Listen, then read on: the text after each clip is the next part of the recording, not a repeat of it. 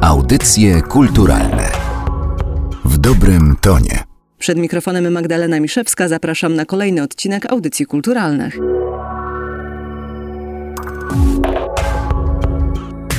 W tym odcinku Audycji Kulturalnych będziemy rozmawiać o jedzeniu, ale nie o tym, co jeść, żeby być zdrowym, nie o tym, co jeść, żeby było smacznie, tylko o zupełnie innych aspektach związanych z przyjmowaniem pokarmu. A moim gościem jest Monika Kucia, dziennikarka, kuratorka kulinarna, między innymi na festiwalu Nowe Epifanie. Dzień dobry. Dzień dobry. I właśnie z tym festiwalem Nowe Epifanie związany jest temat naszej rozmowy, bo zainteresował mnie temat uczty kulinarnej, która w tym roku podczas tego festiwalu się pojawia, i temat to klątwa, a mowa będzie o świętości i hańbie w kontekście jedzenia. Festiwal Nowe Epifanie co roku ma program kulinarny. Tegoroczny jest właśnie taki. I jak to jest z tym jedzeniem? No bo wiemy, że jemy przede wszystkim po to, żeby żyć. Jemy po to, żeby być zdrowsi też. Jemy po to, żeby nam smakowało, ale to, co jemy, z kim jemy, kiedy jemy, albo kiedy nie jemy i czego nie jemy, jest bardzo często ugruntowane kulturowo i religijnie. I już od najdawniejszych czasów jedzenie miało o wiele większe znaczenie niż tylko to, żeby dostarczyć nam potrzebnych składników odżywczych. Jedzenie to jest kultura i to jest podstawowy punkt wyjścia dla mnie w myśleniu w ogóle o jedzeniu.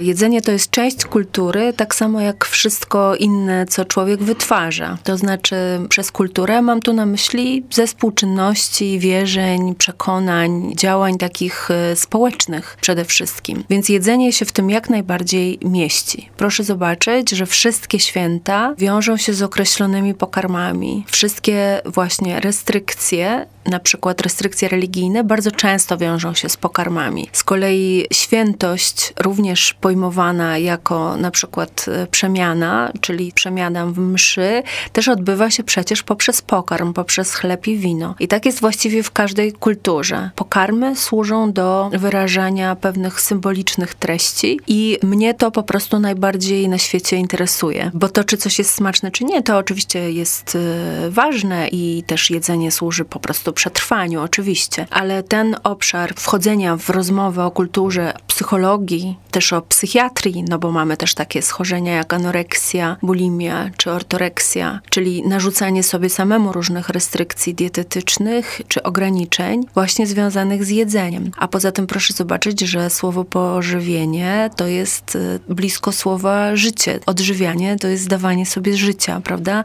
Czyli jedzenie jest po prostu tą energią, którą sobie przekazujemy. I to, co mnie zainteresowało także, no to przede wszystkim wyszłam od postu, bo jest to właśnie jakaś, też post ma ten charakter wstrzemięźliwości w przyjmowaniu określonych pokarmów i w ogóle w ilości pokarmów, ale jeżeli na to spojrzeć szerzej, no to właśnie to tabu, czy kwestie różnych ograniczeń występuje właściwie w każdej kulturze. I w judaizmie, i w islamie pewne zwierzęta mają charakter zwierząt świętych albo przeklętych, tak jak krowa i świnia na przykład, że w różnych kulturach ten pokarm ma bardzo, bardzo głębokie naznaczenie kulturowe i wiele z nas uważa pewne rzeczy też za obrzydliwe albo za niejadalne, a w innej kulturze jest to normalne, prawda? Jednak człowiek to jest omniwory, czyli wszystkożerca. W związku z tym musi tak być, że poza pokarmem trującym nasze decyzje w wyborze pewnych pokarmów są determinowane kulturowo. I o tym jest to wydarzenie, Klątwa w Zachęcie, w poniedziałek, 25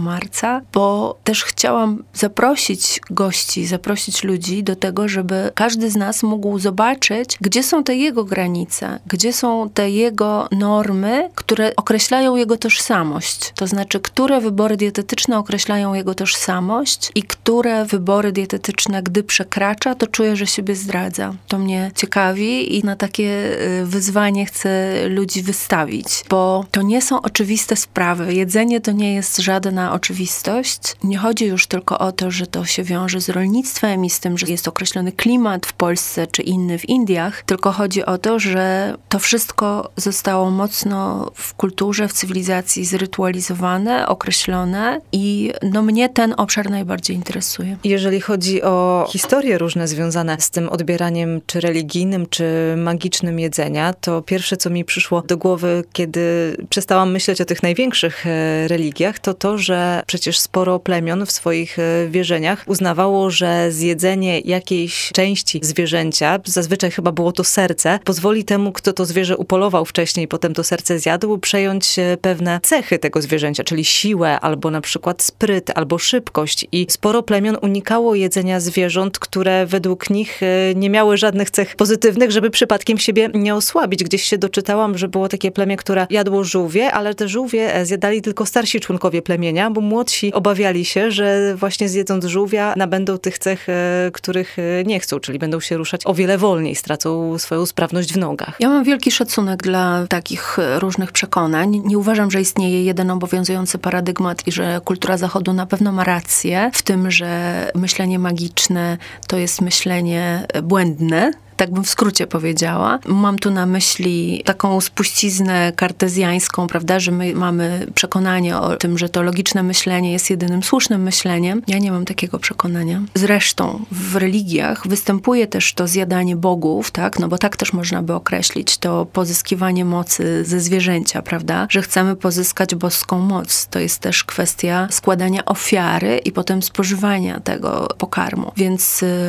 to występuje we wszystkich religiach, również w religii katolickiej, bo się spożywa ciało i krew Chrystusa, czyli jest to jeszcze dalej posunięte do właśnie zjadania Boga, powiedziałabym w sensie dosłownym. Ten aspekt taki pozyskiwania mocy z pokarmu w sensie duchowym, a nie tylko w takim fizjologicznym, też mi się wydaje bardzo ważny i wydaje mi się, że ważne jest też, żeby mówić o tych różnych piętrach, bo one się nie wykluczają. To znaczy potas to nie jest jakiś byt, który jest bezwzględny i absolutny. Mam na myśli pierwiastek, mam na myśli witaminy czy substancje odżywcze. Nie będę teraz snuła historii, że być może są to byty samoistne i że być może są to duchy żółwi albo jakieś istoty. Natomiast no, my to tak nazywamy. Ja powiem tak, byłam w Indiach w ośrodku medycyny ajurwedyjskiej, Ayurvedic Healing Village w Karali, na południu Indii. Rozmawiałam tam długo z lekarzem, bo robiłam o tym materiał i to było przepiękne, bo on próbował mi jakby przełożyć medycynę ajurwedyjską na zachodnią medycynę. Na przykład tam mi tłumaczył, no, że to się dzieje wtedy, kiedy ktoś ma problemy z żołądkiem. I ja mu powiedziałam, że on mi nie musi tego tłumaczyć w ten sposób, bo ja rozumiem, że można zupełnie inaczej postrzegać człowieka. Czyli, że ma za dużo kappa, albo po prostu wszystkie te nomenklatury, określenia są jednak, proszę państwa, umowne. No nie jest tak, że one są arbitralne i jak my po prostu wierzymy w to, że wątroba działa w jakiś określony sposób, ma określone funkcje, no to nie może być tak, że wątroba koresponduje zupełnie z czym innym, niż nam się wydaje. Że to są po prostu jakieś procesy biochemiczne i my nie mamy na to żadnego wpływu. Nie chcę tu odpłynąć, chcę tylko powiedzieć, że cała ta symbolika wokół jedzenia i wszyscy dobrze wiemy, proszę zobaczyć, jak mówimy, że coś nam leży na wątrobie właśnie, wracając do wątroby, tak? Że coś nam leży na sercu. No dużo jest takich określeń, które łączą psychologię, powiedzmy, z żołądkiem w naszym języku. Wiemy dobrze, że atmosfera wokół stołu jest bardzo ważna i wpływa na nasze samopoczucie, na nasze trawienie. Natomiast ja też nie uważam, że jedzenie jest jakimś fetyszem, że jedzenie jest najważniejsze na świecie. Nie uważam tak, że mamy teraz się skupić, żeby koniecznie jeść zdrowe jedzenie, bo mamy być zdrowi, nie wiadomo właściwie, okej, no mamy być zdrowi, tylko mam na myśli to, że wszystko jest równie ważne, to znaczy nasze życie duchowe, nasze życie emocjonalne, nasze życie społeczne i jedzenie jest po prostu elementem tego. I to w jaki sposób traktujemy pokarm, jest też elementem właśnie tego, co nas konstytuuje, określa nasz stosunek do siebie i do świata. A wracając do tych zależności między religią a jedzeniem, tym, co bardzo często się pojawia w wielu różnych religiach, jest post, czyli możemy wnioskować, że jest to bardzo istotny etap w życiu człowieka, skoro wszystkie te największe religie taki okres przewidują. Dlaczego rezygnowanie na pewien czas z pewnych pokarmów tak często się pojawia? To jest zapewne pytanie do religioznawcy. Ja mogę tylko powiedzieć ze swoich studiów, badań i rozmów wielu, bo też robiliśmy w zeszłym roku na festiwalu Nowe Epifanie takie spotkanie pod takim hasłem kuchnia postna versus kuchnia wegańska, która jest tak przecież popularna, prawda? A postna nie jest taka atrakcyjna jak kuchnia wegańska, bo kuchnia wegańska jednak jest dla przyjemności, a kuchnia postna jest po to, żeby było właśnie nieprzyjemnie. Czyli poprzez takie restrykcje, które mają umartwić ciało, jakoś je wygasić, zapomnieć, dać mu też odpocząć, człowiek się jakoś duchowo wzmacnia. Taki jest ten pomysł. No jest oczywiście też taki zwyczajnie aspekt przyrodniczy, no bo na takich terenach jak Europa Środkowa w pewnym okresie, czyli pod koniec zimy, na początku wiosny, na przednówku, po prostu nie było jedzenia. No to nie dziwne, że mamy w tym czasie post i że się musimy ratować witaminą C w chrzanie i fermentowanym żurem, bo po prostu ludzie musieli jakoś przetrwać. No to nie zawsze było przecież tak jak w tej chwili. Natomiast te posty występują, jak pani mówi, we wszystkich właściwie kulturach i bardzo często są bardzo restrykcyjne. No i można też uznać oczywiście, że to jest forma opresji, nacisku i sterowania umysłem. W Polsce kiedyś takich dni postnych było 200 i są zapisy, że Bolesław Chrobry, czyli jak tylko wprowadzono właściwie chrześcijaństwo,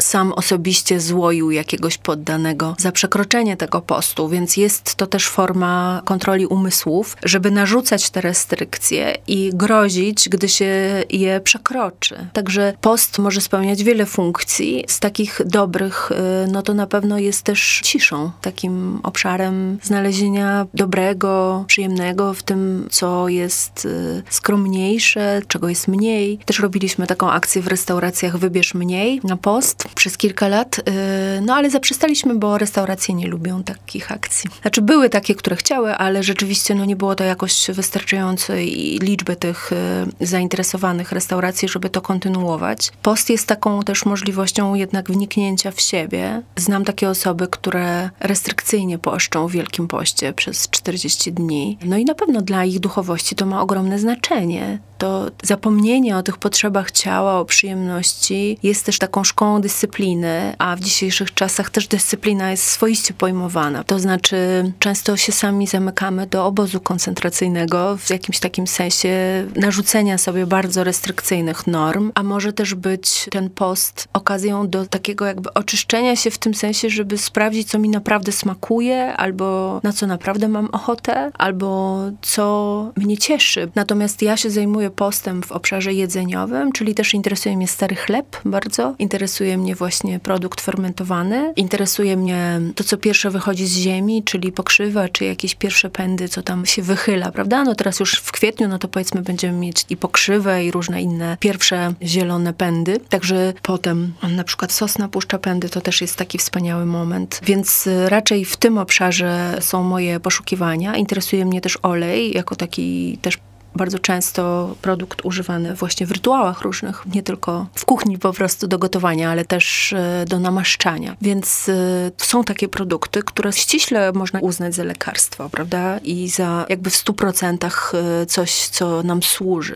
Więc na pewno post jako taki też jest potrzebny po to, żeby właśnie poszukać może takich rzeczy, które nam po prostu służą. Tak to widzę, że to jest być może niekoniecznie tylko dla osób religijnych, dobry czas na oczyszczenie. Często mówi się o takim oczyszczaniu się na przedwiośniu, prawda, czy na wiosnę, o porządkach. To wszystko jest nam bardzo potrzebne, no już w takim praktycznym sensie, że głowa się wietrzy, jak się dom wietrzy. Ale też wydaje mi się, tylko nie wiem, czy to można porównać do postu, ale jeżeli spojrzeć na to tylko od strony takiej kulinarnej, to gdybyśmy chcieli zastosować jednocześnie sporo różnych ograniczeń, które teraz są popularne, czyli tak, przestać jeść produkty mięsne ze względów ekologicznych i ze względów etycznych. W tym samym czasie przestać jeść produkty zbożowe ze względu na to, że mówi się o tym, prawda, że te zboża teraz to nie są te same zboża co kiedyś, więc sporo osób też chorując na celiakię rezygnuje z glutenu. Do tego jeszcze dołóżmy,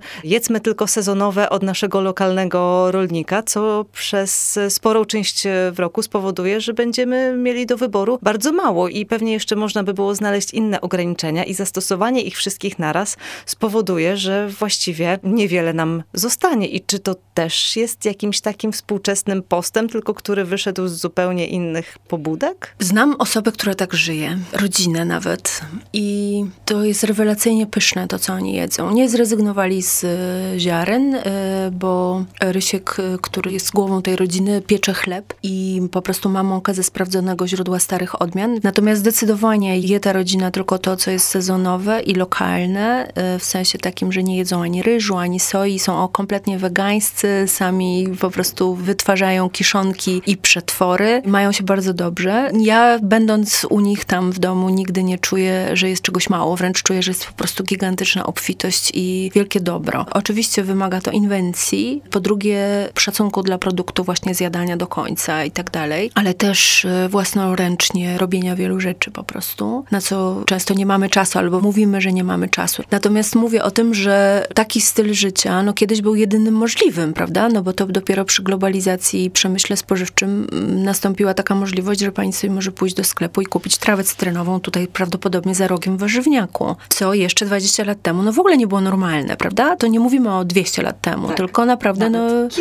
no... Nawet można powiedzieć, że kilka lat temu cała ta gama produktów cudzoziemskich nie była dostępna na wyciągnięcie ręki w każdej chwili, właściwie dnia i nocy. Więc to się zmieniło. Jesteśmy rozpieszczeni, rozkapryszeni nawet można powiedzieć, bo chcę, no to mam. I ja też zaczynam teraz taką inicjatywę jak Targ Rolny Konesera, Centrum Praskim Koneser i od połowy kwietnia robimy tam po prostu targ z rolnikami i z wytwórcami produktu tradycyjnego, ale nie tylko, bo też będzie kombucha na przykład, ale robiona po prostu tutaj na miejscu w Warszawie, na Żoliborzu. Moją myślą jest też to, żeby przywrócić też takie, oczywiście no, wiele osób już to robi, żeby przywrócić też takie poszanowanie dla tych wytwórców, że nie zawsze wszystko jest, nie zawsze wszystko jest równe, nie zawsze wszystko się da, nie zawsze jest tyle, ile się chce, prawda?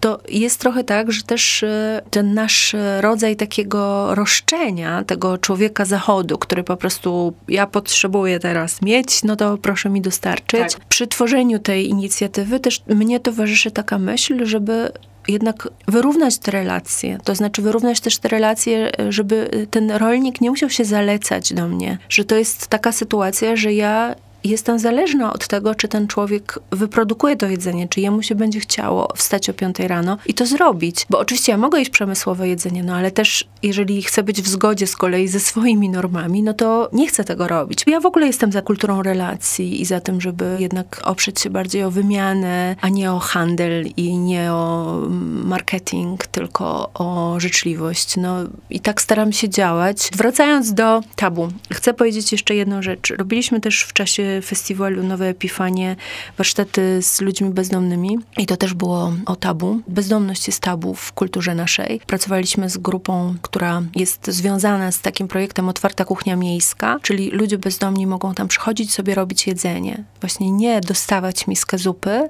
tylko sobie zdecydować, czy chce zjeść chleba z serem, czy chce sobie zagrzać zupę, którą ktoś zostawił. Po pierwsze dokonać wyboru, a po drugie no, sprawić, zrobić sobie to. I to ma wielką siłę terapeutyczną. To jest wszystko też o godności ludzkiej, prawda? No bo czym innym jest wydawanie jakiegoś posiłku, że ktoś przyjmuje po prostu. To jest też oczywiście znakomite i wspaniałe. I też wydaliśmy bardzo dużo jedzenia dla wspólnoty San Egidio, ale jednak ta decyzja właśnie o tym, żeby samemu sobie to jedzenie zrobić. Mówi się, że nie dawaj bezdomnemu 10 zł, tylko kup mu bułkę. Ale najpierw jest pytanie, czy ten człowiek chce tą bułkę, tak? No bo trochę tak to jest, że no jak ktoś cię o coś prosi, no to twoja decyzja dajesz, nie dajesz. Ale jednak ważna jest też ta właśnie możliwość wyboru, na co chcę przeznaczyć te pieniądze. W ten sposób chcę powiedzieć, że tabu i przekroczenie i oczywiście jest jeszcze kwestia definicji słowa tabu, ale powiedzmy coś, co jest nieznane, co nie chcemy tego dotykać, co nie chcemy z tym obcować, co wydaje nam się jakoś zhańbione, tak? Znaczy jakieś takie, tak jak mówi się o tabu kazirodztwa, no takim podstawowym chyba, występującym w każdej kulturze tabu. Właściwie przekłada się na każdą sferę życia. To znaczy właśnie przekłada się na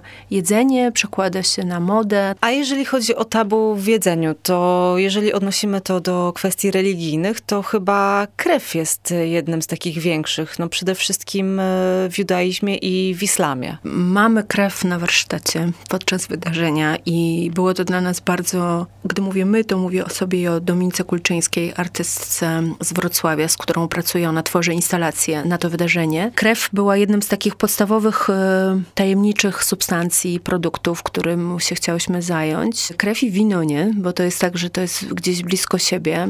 Rzeczywiście w judaizmie krew jest zakazana, a z kolei w polskiej kulturze mamy na przykład czarną polewkę, zupę z krwi, mamy salceson, salceson, no dobrze powiem, podamy salceson. W każdym razie rzeczywiście jest to też taki produkt, którego często się boimy. I też proszę zobaczyć, że mleko krowie, no można uznać, że bywa tabu, jeżeli ktoś ma laktozofobię albo ma nietolerancję laktozy. Natomiast mleko krowie, czy kozie, czy sery są okej, a mleko ludzkie jest tabu. Ileż było awantur o to, czy mamy karmić publicznie piersią, czy nie. Czy to jest taka czynność, którą należy robić w łazience, z tym dzieckiem iść do łazienki, czy można to robić przy innych osobach. My jesteśmy ssakami, więc karmimy piersią, kropka. Jest to też temat, który podejmiemy w tej uczcie. Jest to pewien też obszar jakoś stabilizowany, a na pewno znów pokręcony, jak to z ludźmi bywa, tak? Że wszystko jest pokręcone i trudne i właśnie z jednej strony mamy Matkę Boską z piersią odkrytą, która karmi dziecko na obrazach, a z drugiej strony właśnie jest tyle kontrowersji wokół publicznego karmienia piersią przez kobiety. Wspominam to jako coś wspaniałego, że jestem w stanie wyprodukować takie ilość pokarmu, że moje dzieci rosną, nie? Od tego. I niczego więcej nie przyjmując. To daje niezwykłe poczucie mocy de facto. Oczywiście to nie jest moja moc, tylko przeze mnie ta moc przepływa, no ale z drugiej strony jest to niezwykłe doświadczenie, karmienie innego człowieka tylko swoim pokarmem. Jak to nazywamy w ten sposób, prawda, no to trochę to przestaje być takim czymś zwyczajnym, tak, że dziecko należy karmić piersią, a potem nie należy, tak, bo jeszcze są kontrowersje, kiedy należy przestać. Jest szereg też restrykcji społecznych, ocen i osądów kobiet w tym obszarze. Czy chcą karmić piersią, czy nie chcą karmić piersią, kiedy przestają, czy to robią, jak to robią, czy używają butelki i sztucznego pokarmu. To też jest taki obszar dużych napięć, proszę zobaczyć. Ja się zajęłam tymi bardzo podstawowymi produktami, czyli krwią, mlekiem, wódką, winem, tym, co jest bardzo podstawowe. Proszę zobaczyć, jak bardzo nas determinują wciąż w naszej kulturze współczesnej, że te substancje wszystkie, wódka też ma szereg, proszę zobaczyć, ile wódka ma skojarzeń, ile ma naleciałości, jakże pięknie jest mieć zdjęcie z kieliszkiem wina, a z kieliszkiem wódki to już nie. Czemu? Jednak wódka to jest bardzo szlachetny polski produkt, może być wódka wysokiej jakości i nie musi też to być produkt do zamraczania się.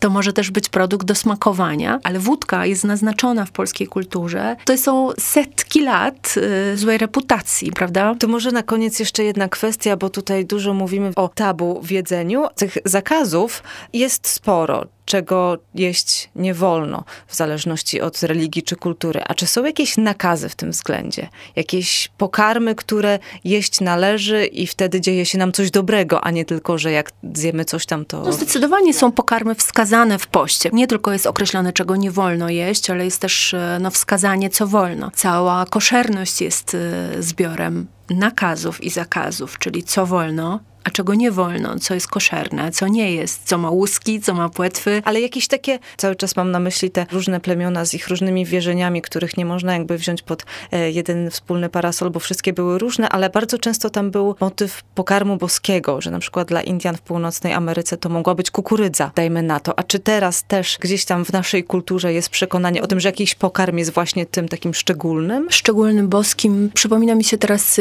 jedno wskazanie. Tradycyjnie Kiedyś dawano dzieciom w Wielki Piątek chrzan surowy, żeby poczuły mękę pańską. Czyli z jednej strony wzmacniano je, bo chrzan przecież ma te wszystkie właściwości antybakteryjne, ma witaminę C, więc jest też bardzo takim wzmacniającym pokarmem. A z drugiej strony powoduje płacz i zgrzytanie zębów, więc taka była funkcja tego działania. Natomiast przy polowaniach, przy takich ucztach rytualnych, pierwotnych, to była często też hierarchiczna sytuacja, że były lepsze i gorsze kąski. To jest ten podział taki antropologiczny Levi-Straussa na męską i żeńską kuchnię, że zupa jest żeńska, bo zupa jest demokratyczna. Wszyscy dostają to samo, rozpuszczone w płynie. A podział na przykład mięsa, proszę zobaczyć, pan domu kroi mięso, tak? I daje określone kawałki gościom. Według też hierarchii, niegdyś to się odbywało zdecydowanie według hierarchii. Zwykle też na dworach był drugi, trzeci stół i jeszcze służba, która dostawała resztki i stąd na przykład też pojęcie piątej ćwiartki,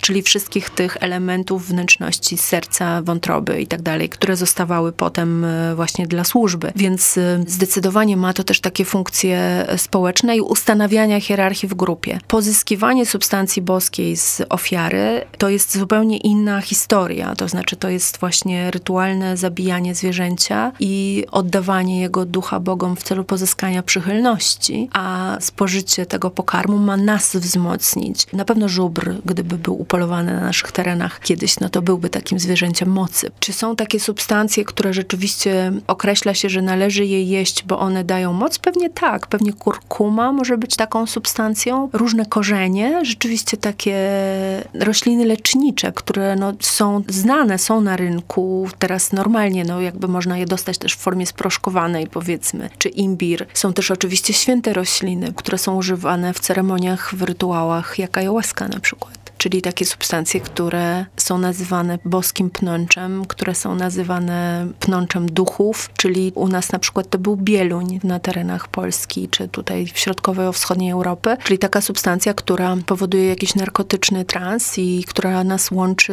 z zupełnie innym wymiarem jakoś naszego bycia. Święte rośliny to jest wielki, piękny temat i tu bym widziała taki obszar, może nie nakazu, potencjału wręcz, czy jakiejś możliwości, bo to jest też kwestia, no, pewnie zawsze jakiegoś wtajemniczenia. Ale jednak wciąż jest to substancja pochodzenia organicznego. Taką tajemniczą substancją jest też sól, która jest najstarszą przyprawą świata. Sól kamienna, na przykład w kopalni w Kłodawie, ma 250 milionów lat. I to jest fakt. To znaczy, że dużo lepiej jest jeść tamtą sól kamienną niż dzisiaj pozyskiwaną z brudnych mórz, bo tamte morza no, raczej były czyste, które zamarły tam, zostały pod ziemią, więc sól kiedyś była pieniądzem, kiedyś no, zdecydowanie była też takim pokarmem symbolicznym. W Biblii jest napisane, że sól ma nas chronić od zepsucia i sól jest też zawsze w koszyku wielkanocnym, prawda? Jest wielka, wielka symboliczność soli i to jest też pewnie na inną rozmowę, natomiast jeżeli chodzi o jakiś taki obszar nakazu, no to tak jak mówiłam wcześniej, czy olej, oliwa, czy wino, sól,